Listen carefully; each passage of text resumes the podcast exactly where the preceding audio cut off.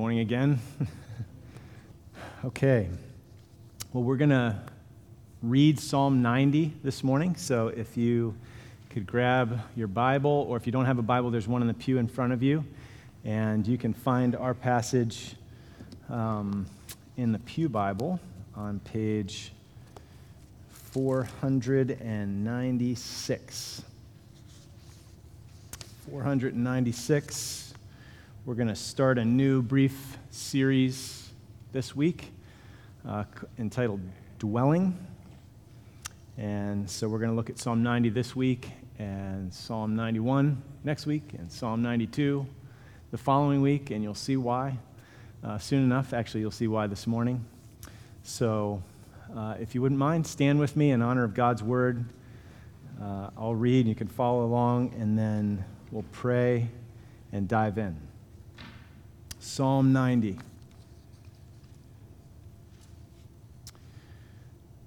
A prayer of Moses, the man of God.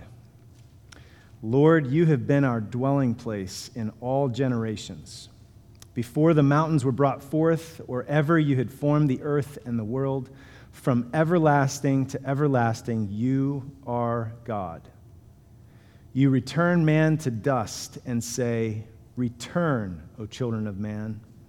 For a thousand years in your sight are but as yesterday when it has passed, or as a watch in the night.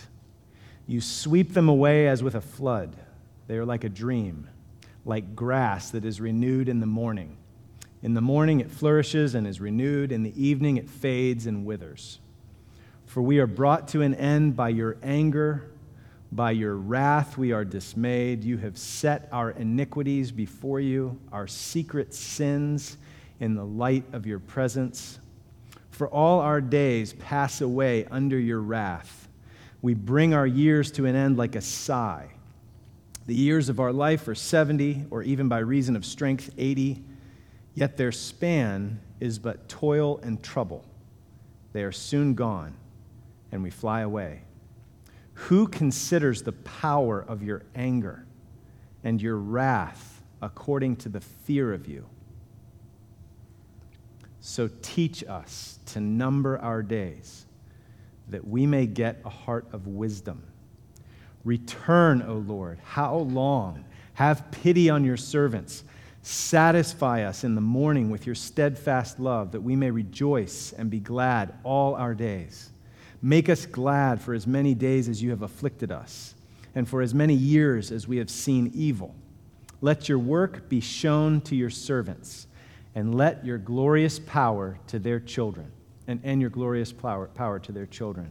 Let the favor of the Lord our God be upon us, and establish the work of our hands upon us. Yes, establish the work of our hands. This is God's word. You may be seated. All right, so the new series is called Dwelling, and God dwelling with his people is a huge theme in the Bible. Right off the bat in the garden, makes Adam and Eve, and then he's actually dwelling with them. He's walking with them in the garden, right?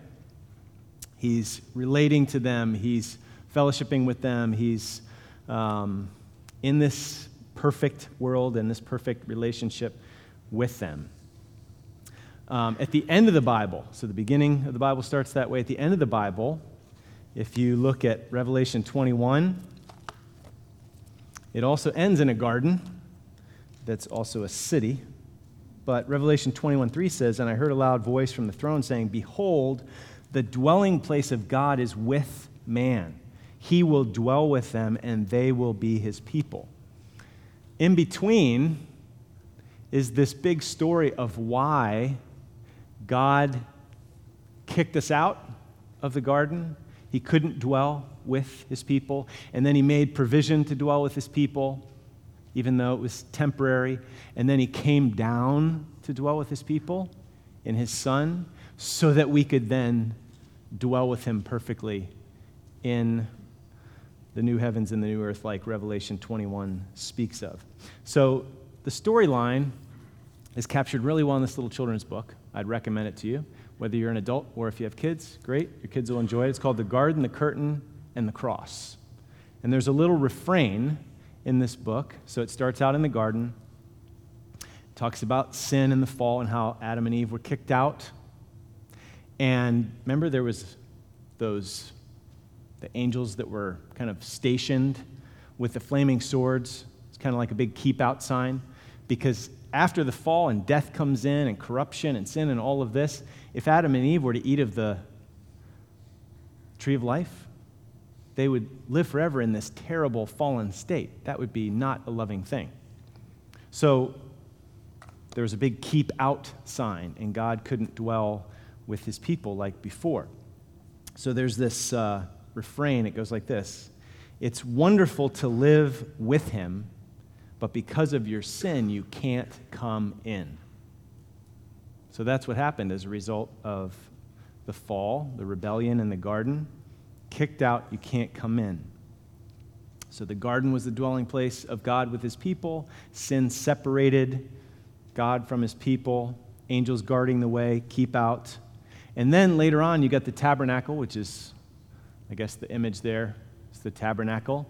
And, you know, in the tabernacle and the temple, there's places you can go and places you can't go. The most holy place in the temple, that's where God dwelled with his people, right?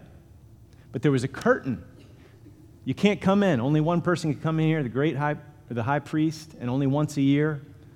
Okay, so God is dwelling with his people, but veiled behind this curtain. You need priests to sacrifice, sacrifice of atonement in order to make it possible for God to dwell with his sinful people without destroying them. Okay? So the way back to God, to dwelling with God, needed to be opened, because otherwise God can't dwell with his sinful people, and that's just what God did in Christ. So Jesus came and dwelt with us. God in the flesh dwelling with us so that the keep out sign could be torn up and thrown away. So that curtain was torn. When Jesus died on the cross, it was torn from the top to the bottom. So who did the tearing? God did it. He opened the way by his grace, totally removed. We can draw near with confidence when we're in Christ. We can go in. We can come home. We can dwell with God again. So that's what the gospel is all about. So then the refrain expands a little bit as the story goes along. So God says it's wonderful to live with him. Because of your sin, you can't come in, but I died on the cross to take your sin so all my friends can now come in. Okay? Good little rhyming reminder of the gospel. So now, because of Jesus, those who are trusting in Jesus as their Savior, those who are in Christ, they've got a permanent home. You and I have a permanent home, dwelling place. That's what this series is all about. But this series is also all about the fact that it's really easy to forget that. It's really easy to feel like we don't have a permanent home. Any of you ever feel all alone? You ever feel abandoned? You ever feel rejected?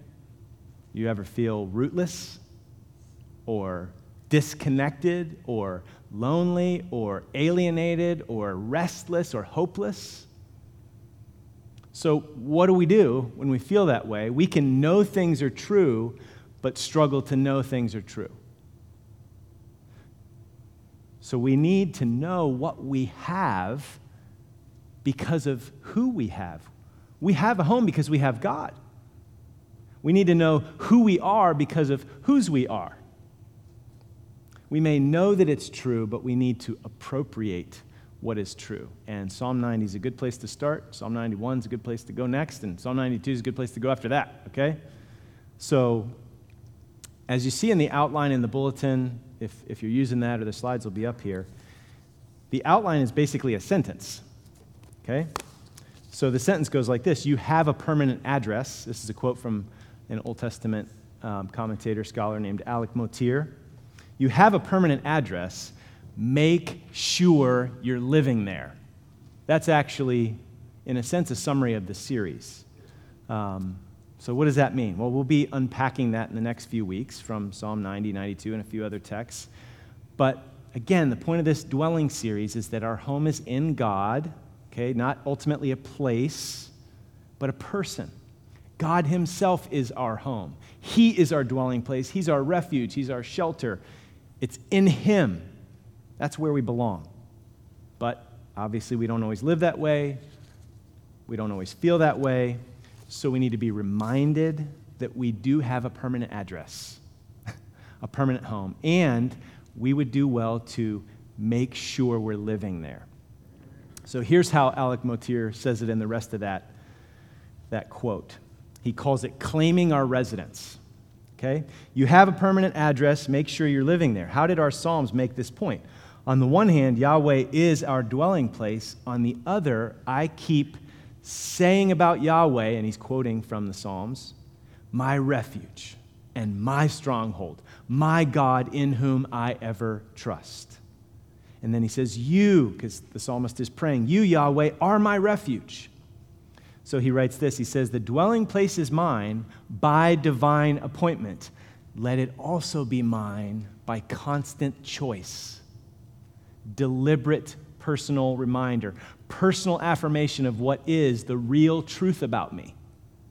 So if you're in Christ, the real truth about you is not that you're lonely and abandoned and rejected and, you know, oh no. The real truth is that you've got a home, you've got a father that'll never leave you or forsake you, you've got all this good news that you need to keep preaching to your soul so that you make sure you live there. So, get the idea? That's kind of where we're going, and we're just going to go on repeat for the next couple weeks because we need to beat this into our heads and into our hearts. So let's start with Psalm ninety. You have a permanent address. Look at the first two verses here.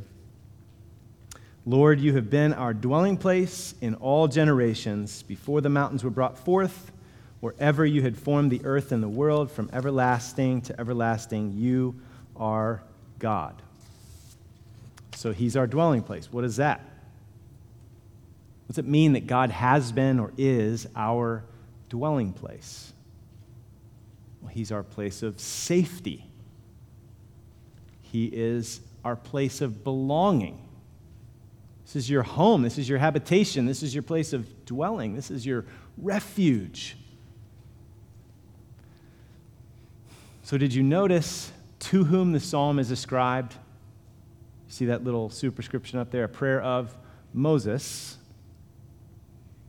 Who better to write this psalm and to help us kind of process this, that we need to know about our permanent home?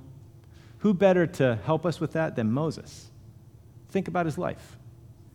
He knew that the people of God had been displaced, strangers in a strange land in Egypt, for how long? four hundred years, okay? And then what about his life? He gets thrown in a basket rather than getting killed and ends up displaced from his family. So he doesn't get, he doesn't even get to be raised in his own home. He's raised in Pharaoh's household, right? So he's displaced from his family from the get-go. He gets older, sees his people suffering. He kills this guy that's, you know, treating, mistreating one of his fellow Hebrews. And what does he have to do? He flees. He flees to Midian for like forty years. He's in exile. After the Exodus, what happens? He's in the wilderness, and everybody lived happily ever after, right? No. He wandered with the sinful people of Israel for forty years like a nomad, and he didn't even get to go in the promised land.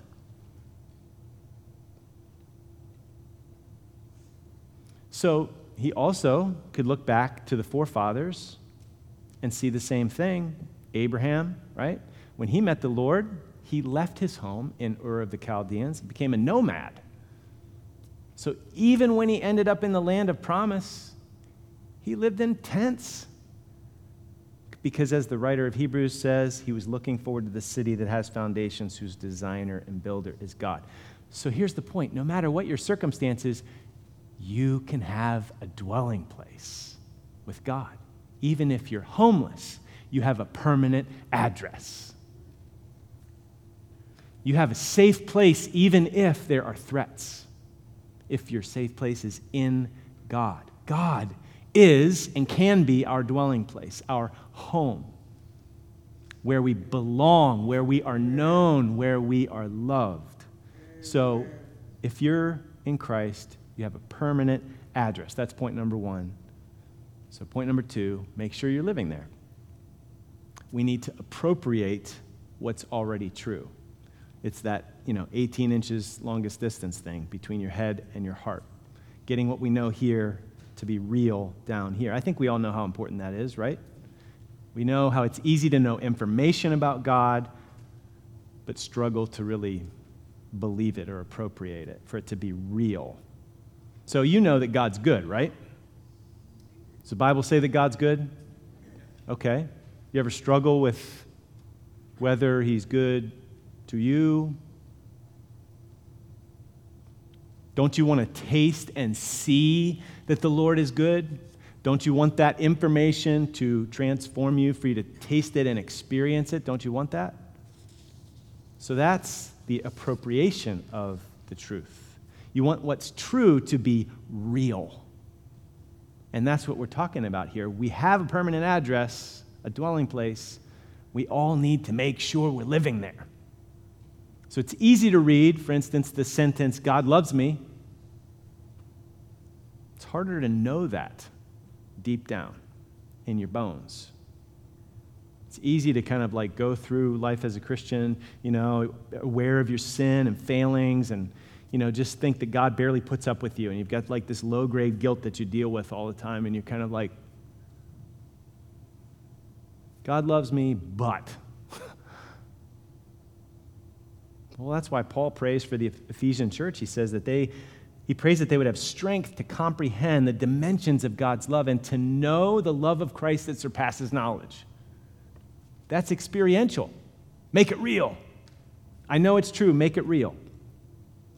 So if you're in Christ, you have a dwelling place. You're never going to be homeless spiritually, even if you're homeless circumstantially.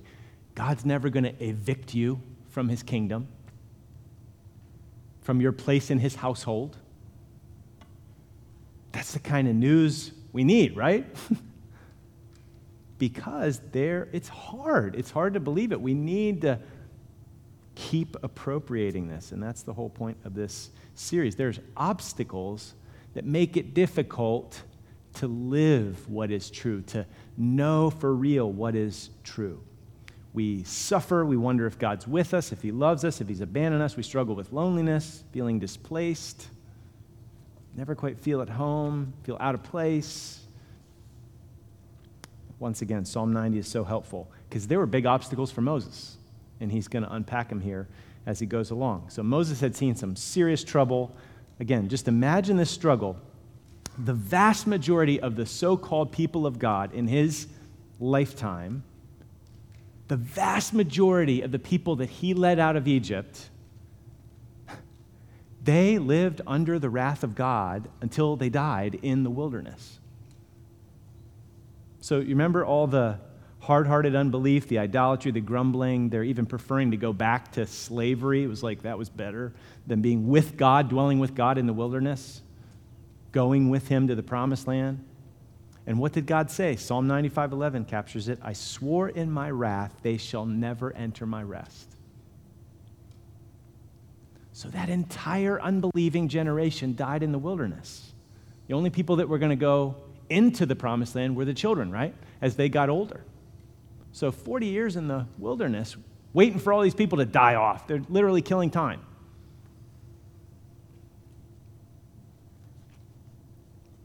How many people came out of Egypt? Do you remember it? In Exodus twelve, six hundred thousand men besides women and children. Okay, so let's go with a really safe estimate. A million people needed to die before they went into the promised land. That's like definitely a low estimate. If you are in the wilderness for forty years and you need to wait for a million people to die, do you know how many people that is a day? That's like seventy people a day. So I think we read Psalm ninety and we read it disconnected from the context. Oh no, Moses is talking about his experience. Okay? So there's like seventy people dying every day. Talk about a culture of futility and death. Talk about living under the wrath of God. So verses three to eleven describe these obstacles, and we can summarize them under the headings fragility and fallenness, okay? Our, how, how short, vapor-like our lives are, and our fallenness, our sinfulness, and all of that. So look at verses three to eleven here. And think about the wilderness. You return man to dust and say, return, O children of man. So this is Genesis three, the result of the fall. From dust you came, to dust you, you shall return. For a thousand years in your sight are but as yesterday when it's past, or as a watch in the night. Watch in the night's like three to four hours. Okay? So even Methuselah, who lived nine hundred sixty-nine years, his life is like a day in God's sight. God is infinite, everlasting to everlasting, verses one and two. We are finite and small and fragile, and our lives are like a vapor. And then there's our sin, our fallenness. Verse five, you sweep them away as with a flood. They're like a dream, like grass that is renewed in the morning. In the morning it flourishes and is renewed. In the evening it fades and withers. For we are brought to an end by your anger. By your wrath we are dismayed.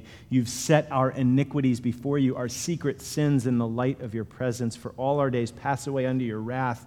We bring our years to an end like a sigh. The years of our life are seventy, or even by reason of strength eighty, yet their span is but toil and trouble. They are soon gone, and we fly away. Who considers the power of your anger and your wrath according to the fear of you? We all tend to downplay our sin. And so who really considers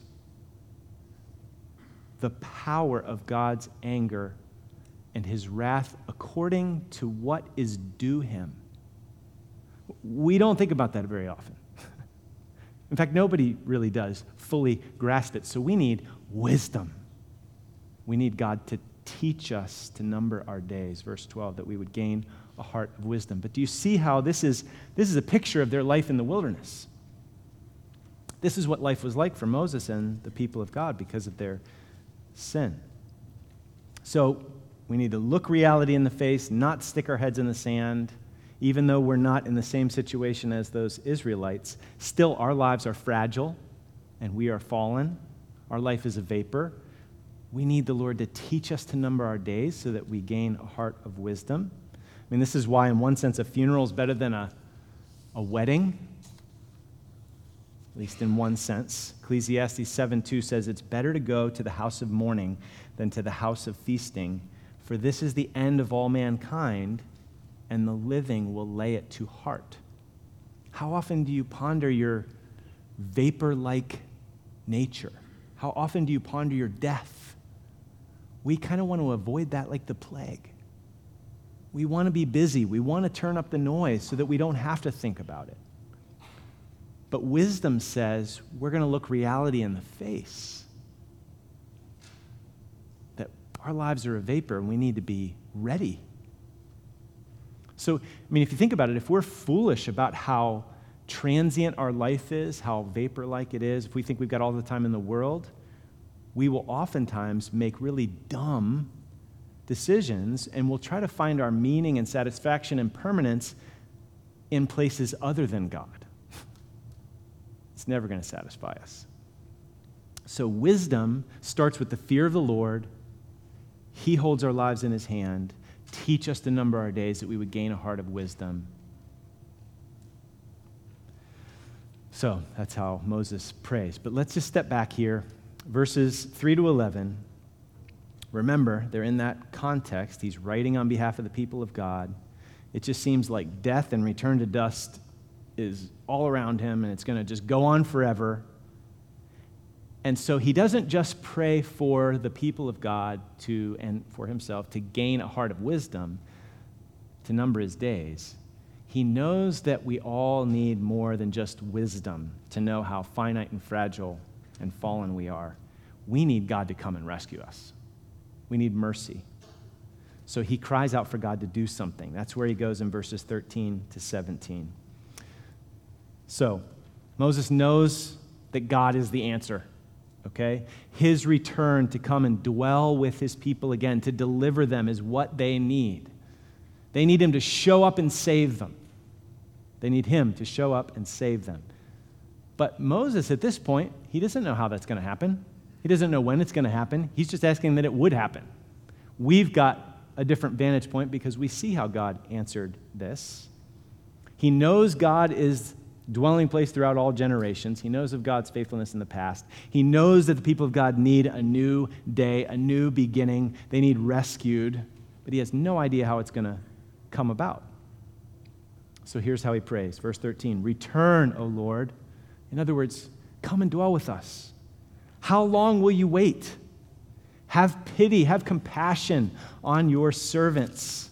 Satisfy us in the morning with your steadfast love, that we may rejoice and be glad all our days.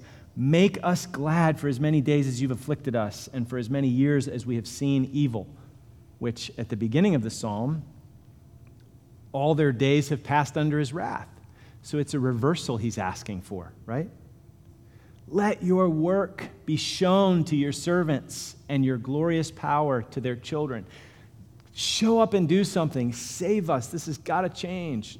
Verse seventeen, let the favor of the Lord our God be upon us and establish the work of our hands upon us. Yes, establish the work of our hands. So, like I said, we already know when and how God answered these prayers. I mean, this is just, these verses thirteen to seventeen are just begging for Jesus to come, aren't they? It's Emmanuel, God with us, dwelling with us, that answers all of these prayers. And then these prayers become ours on our lips, and God answers them for us as well. So the Lord did return, right? So we're no longer under his wrath. If we're in Christ, we're under grace. We're under the favor and acceptance and love of God. We belong. We've got a home. God is our dwelling place forever and always. Look at verse thirteen. Have pity on your servants. Again, this is what moved the heart of God to come down and dwell with us, to save us, this heart of compassion and pity, instead of anger and wrath, in order to deal with and get out of the way that anger and wrath that was separating us from him. Verse fourteen, satisfy us in the morning with your steadfast love, that we may rejoice and be glad all our days. So instead of futility and emptiness and disappointment, satisfy us, give us joy, make us glad. How in the world can you rejoice in the Lord always? Well, you can because of Jesus, because of the gospel, because we have a permanent home, because we are eternally safe. We're no longer under wrath, we're under grace. So we can rejoice in the Lord always. No one and no thing can take him from us. So make us glad for as many days as you've afflicted us, as many years as we've seen evil. Oh yeah, he'll do that and infinitely more. Not just as many days, but infinitely more days, because we're going to be glad forever. So yeah, we've got to endure this valley of tears. You know, Psalm thirty, verse five, weeping may tarry for the night, but joy comes in the morning. Satisfy us in the morning with your steadfast love. But we are going to rejoice forever because of how Jesus came and answered these prayers. Verse sixteen, let your work be shown to your servants, your glorious power be shown to their children, the work of God. He showed it most clearly, most ultimately in Jesus. It is finished. The work is done. And he rescued us so that he could bring us in, bring us home. And as a result of showing us that work, his favor, even his beauty, rests upon us. That word favor can, can also be translated beauty. So we're under his grace. That grace transforms us into the image and likeness of Jesus.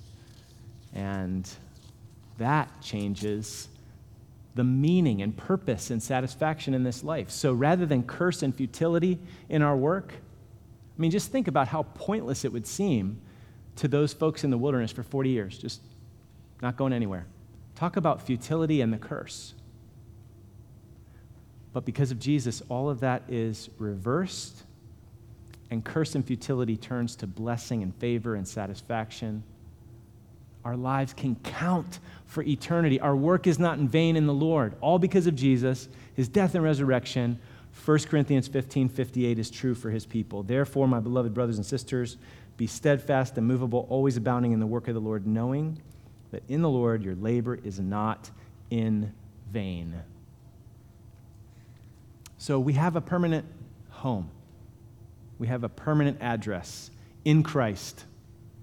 We need to make sure we're living there, believing the truths of the gospel so that it shapes all of our life.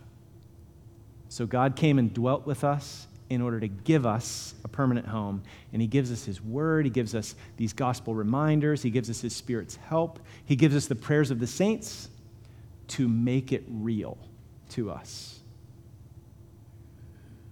so that we can make sure we're living there with God as our dwelling place, our permanent address. So what, like if we really believe this, if it's really real, what does that say to our anxiety? Does it have anything to say to that? Any help for that? What does it have to say to our fear, to our loneliness, to our sense of displacement, hopelessness, feelings of not belonging? Yes, of course, we are still in a very real sense in exile until Jesus comes home and takes us home forever. But we are pilgrims heading home. Our citizenship is in heaven. It's already locked up because God himself has already given us a home. So we need to know we have a permanent home even though we're not there yet. You have a permanent address. Make sure you're living there. Okay, so I'm going to close with kind of an extended quote. I read this, um, then we're going to have some time for community discussion. I read this little blog post, I think it was, several weeks back and was just blown away by it. Shared it with some people, and it's really fitting here. It's called Death is a Vapor. So James four, life is a vapor. But actually, death is a vapor. It's written by a guy named Brian Sauve. Nearly sixty million people die every year on planet Earth. Just let that sink in. sixty million people die every year on planet Earth. The fact that they take so little time to consider death is bewildering. Human beings will do nearly anything to avert their eyes from death. It's a pathological and universal impulse. Try to turn your mind to the thought that your body will one day decompose, that your brain, your heart, your skin, your muscles will sprout mold and shrivel up and return to dust. And you will encounter a powerful hesitance. In the end, all of our efforts to avert our eyes from death will fail. Someday, whether near or far, death will step in front of you and hold your gaze. All your strategies to avoid it and ignore it will fail. It will take you in its teeth and clamp down. At that moment, you will see what you were trying not to see. Everything atom, everything rotting, everything bending towards terminal illness and stark hospital beds and intravenous streams of chemicals keeping bodies clinging to life. We're seeds germinating in cliff cracks. Death reigns. Corruption is law. Life, James wrote, is a vapor. But there is something we may be missing. Life is a vapor, but only under the sun. It's the language of Ecclesiastes in this fallen world. If this fallen world is a shadow of the real, then maybe death is the real divergence. Maybe we're actually not all that good at seeing what is passing and what is permanent, and knowing the difference between the two. Flannery O'Connor saw clear through the dark and into the real world. In a letter to a friend, she wrote, "For me, it is the virgin birth, the incarnation, the resurrection, which are the true laws of the flesh and the physical. Death, decay, destruction are the suspension of these laws." Now there's an idea. What if death is the vapor? What if Christ came not to suspend the rules, but to restore them? What if he wasn't suspending the law when he conjured up seeing where there was blindness and living children from dead ones? What if he was putting it back in order? Maybe we go to the Gospels with this fixed notion that resurrection is unnatural when it's really death that is so unnatural. What we need is a better reckoning of what is and what is not the most real world. We need a better reckoning of what is inevitable and what is fleeting, of what is emerging and what is retreating. See, if we would climb into Jesus' eyes and look out over the landscape of reality in the direction he's aiming them from the Father's right hand, we would see a horizon approaching where death draws its final rattling breath. Where, as the apostle wrote, the last enemy to be destroyed is death, for God has put all things in subjection under his feet. If I'm reading my Bible right, creation isn't really dying so much as waiting. It's groaning in its waiting, yes. You can hear its sad sighing in every stillborn child and influenza epidemic, but it will sing with joy long after the sighs are forgotten. Death is fleeing, and it is fleeting because Christ has conquered, and he is conquering. His was a coronating crucifixion, a regnant resurrection. Life is a vapor for a moment, but death is a vapor forever. Any amen to that? Amen. Life is a vapor for a moment, but death is a vapor forever. So yes, we bloom in bodies cursed and feel the magnet pull of the grave. Yes, we sometimes grow tumors in our brains and blockages in our arteries. But if we listen to the song Scripture's singing, this sighing and dying creation is really leaning into new creation. Death gets some verses, but life takes the chorus. The word of resurrection is quivering on the tip of Jesus' tongue, ready to split air and atom like a trumpet blast, ready to rend the heavens and make it all new. And so we weep with the psalmist, "Teach me to number my days." But we look into our own mortal futures and we lean over our friends' coffins and whisper, "Teach me to number death's days." Let's pray.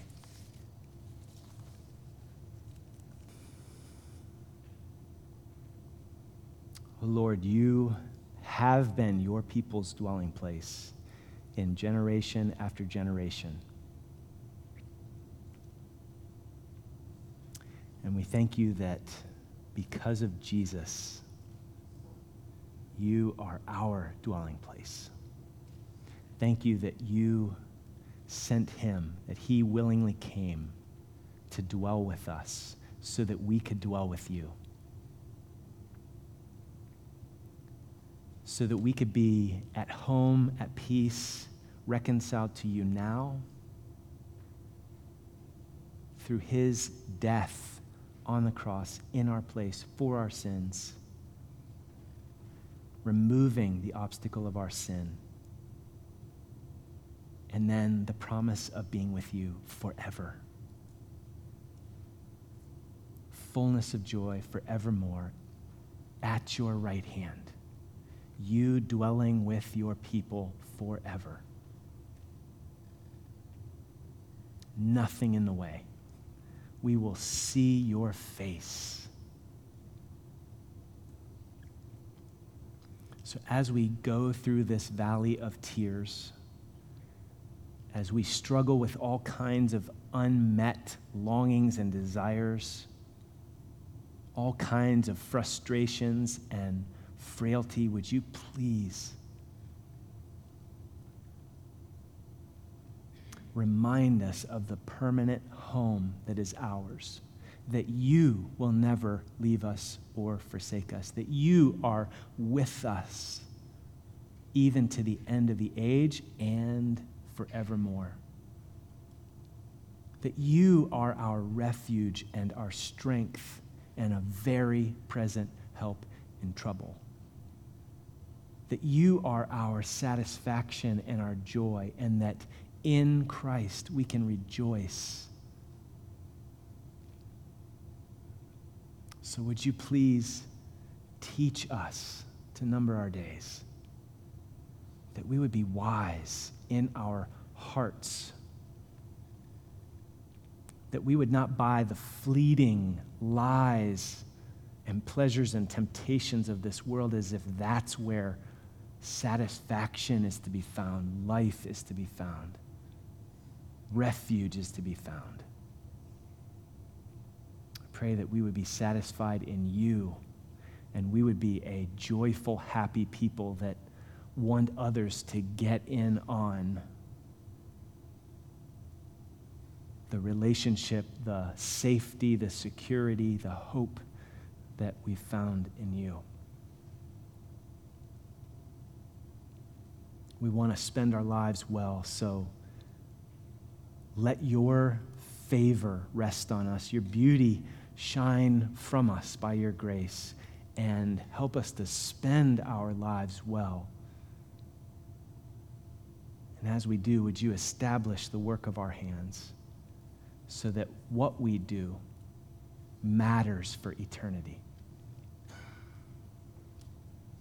Do it, Lord, for your glory and for the good of your people and the good of those that you will give us to love. In Jesus' name, amen.